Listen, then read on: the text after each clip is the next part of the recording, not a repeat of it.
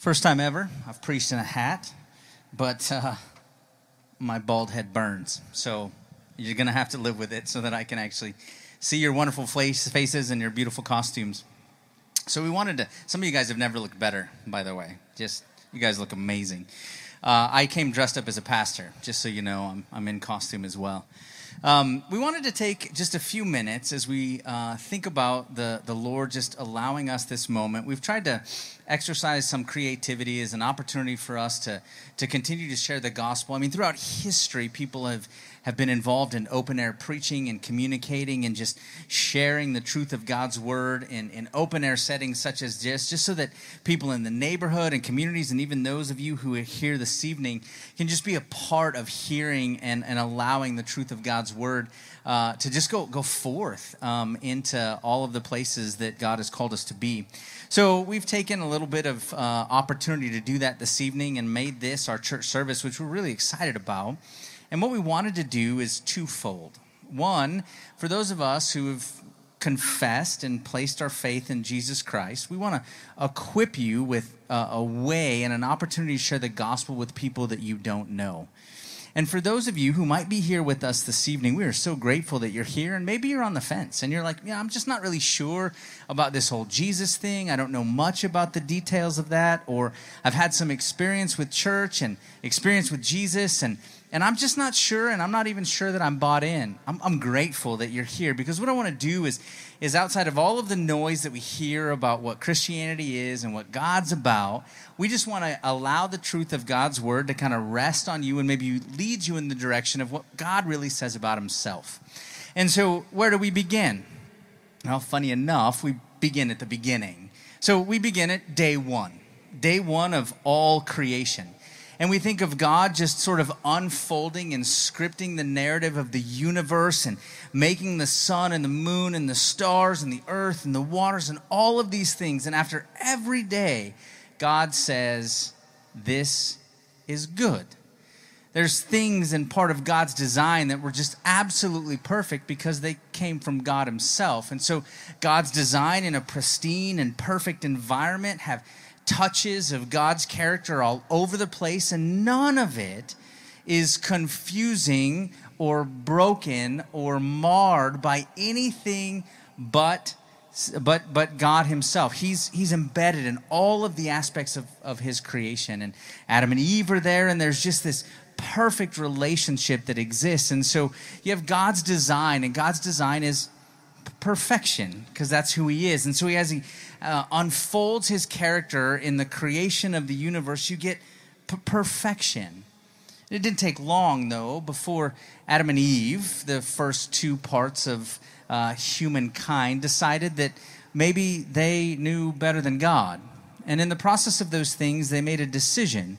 And that decision was to do the very thing God told them not to do.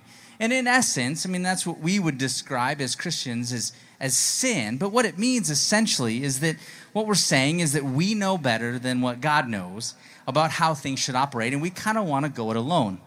And so that's what happens. And in the process of sin, or that decision to be our own gods entered into the world, what you see is just brokenness, just consistent a reality of of selfishness and hatred and murder, things just aren't the way that God designed them. And so if you start off over here, and you even if you're looking through the, the thing that we have on the PS Bible account, you got God's design of perfection, and then you have sin that moves us to this place of brokenness. And basically, when we talk about brokenness, here's what we're saying things just don't seem right. They're just not the way that it seems like they are supposed to be. And most of us would agree with that, right? Like we can look at the world and we can say, you know what?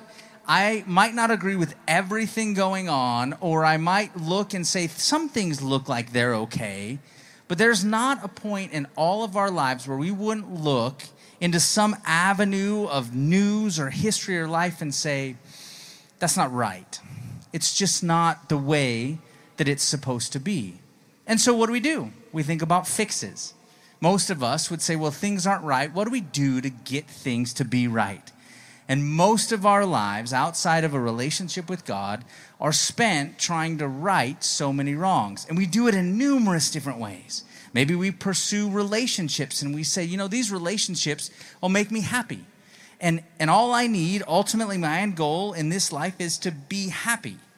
And I don't know if you've ever been in any relationship before, but my guess is if you have any relationship, friend, loved one, spouse, boyfriend, girlfriend, anybody in the world, there's a point in time in that relationship where something's happened and it hasn't been perfect. You've been hurt, been wounded, it hasn't made you happy. So maybe we'll try something else. Let's just roll the dice. Maybe career. Let's just think about finding that perfect career where we can find value and significance in what we do, make all the money that we need to be able to be happy, and then at the end of the day, everything else will go away and I'll be all set. Pursue careers. And at the end of the day, things just don't work out the way that we thought they would. Things just aren't the way they're supposed to be. And we live our lives trying to figure out how to fix what's wrong. And yet, in the context of all of those conversations, we move to a, an understanding that the likely answer to what's wrong doesn't come from inside of us, but from outside of us. If I'll submit to you this evening, if the perfect God of creation who set everything in motion and created everything in absolute perfection was able to find and fix and deal with all of the brokenness in the world, he would be the one that I would trust to do it. I don't trust myself. I don't have the ability to have all the answers to fix all the ills of the world and can't even protect my family from all of the challenges that they face. I'm incapable of fixing my own brokenness, and I'm incapable of fixing the world's. So I need a solution outside of myself. I was mind numbingly scrumming through Facebook, and I know that maybe some of you don't do that because you're more spiritual than me, but I've done it before, I confess to you, just looking through videos, and sometimes I get sucked into these, I don't know, these heartwarming stories that you just see on Facebook. And here's one this heartwarming story of this uh, older man who had been born colorblind. He couldn't really see reds and greens, and he'd lived his whole life trying to just figure out what the colors were around him. Imagine driving and you couldn't tell the difference between red and green. That could be problematic, right? You're running through a stoplight when it's green and it's red or whatever. But in the process of all of this movement forward in technology, his family decided to purchase him some special glasses. And those glasses were going to be something where, for the first time in his 65 years of life, he would be able to put these glasses on and see colors as they were intended to be. He was it was a surprise party and so in all of this process the video goes on and he puts these glasses on. And for the first time colors were the way they were meant to be. There was a vibrancy to life. He was able to see things as they were intended to be and tears just filled his eyes. I want to give you this evening those glasses. Those glasses are the cross. When we talk about the gospel and we talk about good news, what we're saying is that Jesus Christ, the Son of God, saw fit to enter into our humanity because of all the sin that existed. And in the process of those things, knew that sin had consequences. It always does. Sin always costs someone something.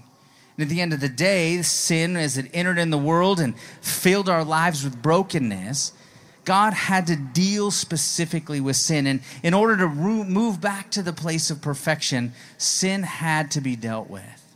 And so sin always has to be punished, or God isn't God. And so sin is punished. Jesus came, lived a perfect, sinless life, and died on a cross a place of execution that was sanctioned off for criminals alone. He willingly went to the cross because of his love and passion for a world filled with brokenness and, and hung on that cross and paid the penalty that we deserve for our sin. Romans tells us the wages of sin is death. Meaning that what we get paid for the sin that we've committed and the sin around us is it always leads to death.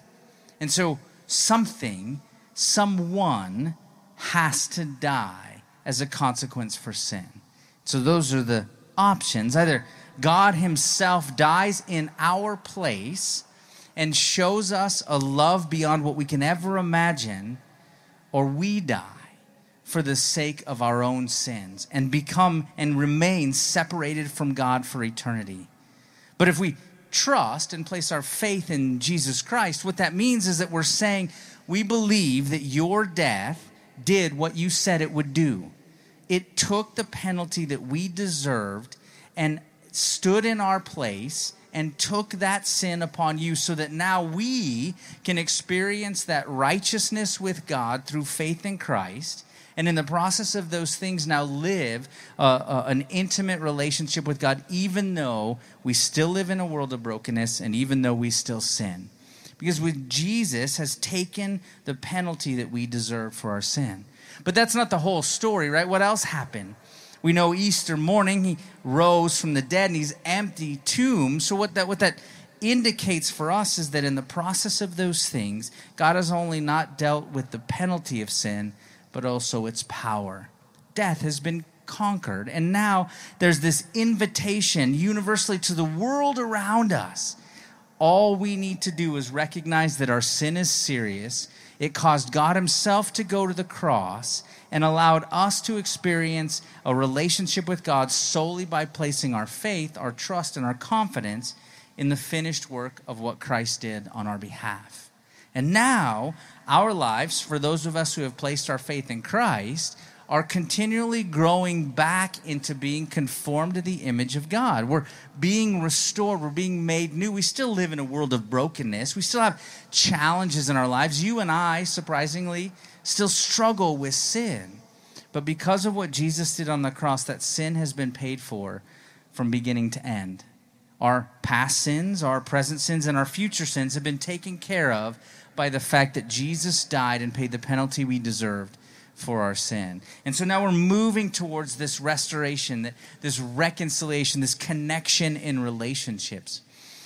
I tended to really enjoy when I was growing up rock climbing. I went to this place when I was 15 called Yosemite Mountaineering School. And so for a week, we just learned about rock climbing and all of these things. And our final uh, mountain, I guess, or cliff that we were going to climb was called Pywiack Dome in uh, in Yosemite. And you know, we were just a bunch of ragtag kids that didn't know. So we, we were like, you have to be a maniac to climb Piwyak. And it's not true. It's probably one of the easiest climbs in Yosemite. But it's this nine pitch climb where you're climbing up with all these guys to get to the top and to the summit. But in the process of these things, you're anchored in the whole time. Like you're connected to a rope, you're connected to, to things so that if you fall, your, your, your, uh, your rope catches you on all of these anchor points that are all the way up through the mountain. There's a guy, his name was Alex Honnold, I think. And he did this thing called Free Solo. I don't know if you've seen the thing on Amazon or Netflix but it's the first guy ever to climb El Capitan with no ropes, no nothing. Like it was this huge uh, rock face in Yosemite that no one has ever free soloed. And they did this documentary on this guy, and there's this part, one of the one of the hardest parts of the climb, where he's on this kind of this. It looks like from a distance a sheer rock face. Like it doesn't look like there's anything that you can hold on to it just seems like he's climbing up glass and you're wondering how is he doing this? But as you you focus in and you pan in and you get a little closer there are a few little rocks just just small little places that he can hold on to to continue to finish his climb. And i won't give you the whole story but it's a great movie if you want to watch it. It's just intriguing to watch this guy do this and it's like he has no fear of death whatsoever.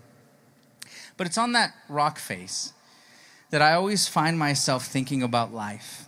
And I think often I look at life and I feel like there's just no contact points. It just feels like I'm just walking through this sheer cliff and I'm not even sure what I can hold on to. But if you pan in closer to the cross and you look at closer to Jesus, there's always contact points. He's always drawing us to himself and allowing us to trust that as he has provided a relationship with us, he also continues to pursue that relationship with us.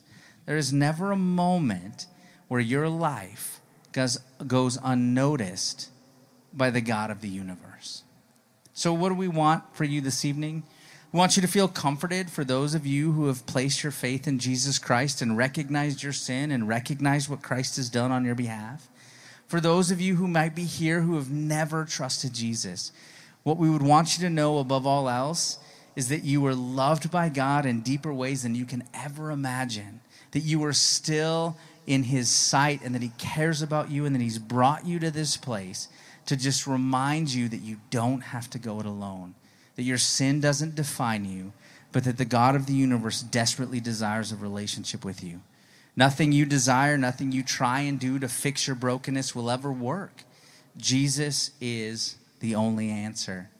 And so, let me pray for us as we continue to move towards a, a, a, final song of worship. But there's our worship team is up here even after the service. I know you guys might be heading out trick or treating or whatever. If you have questions about anything that I've said, every single one of us would love the chance to just share more and talk with you more about it. Let me pray with you.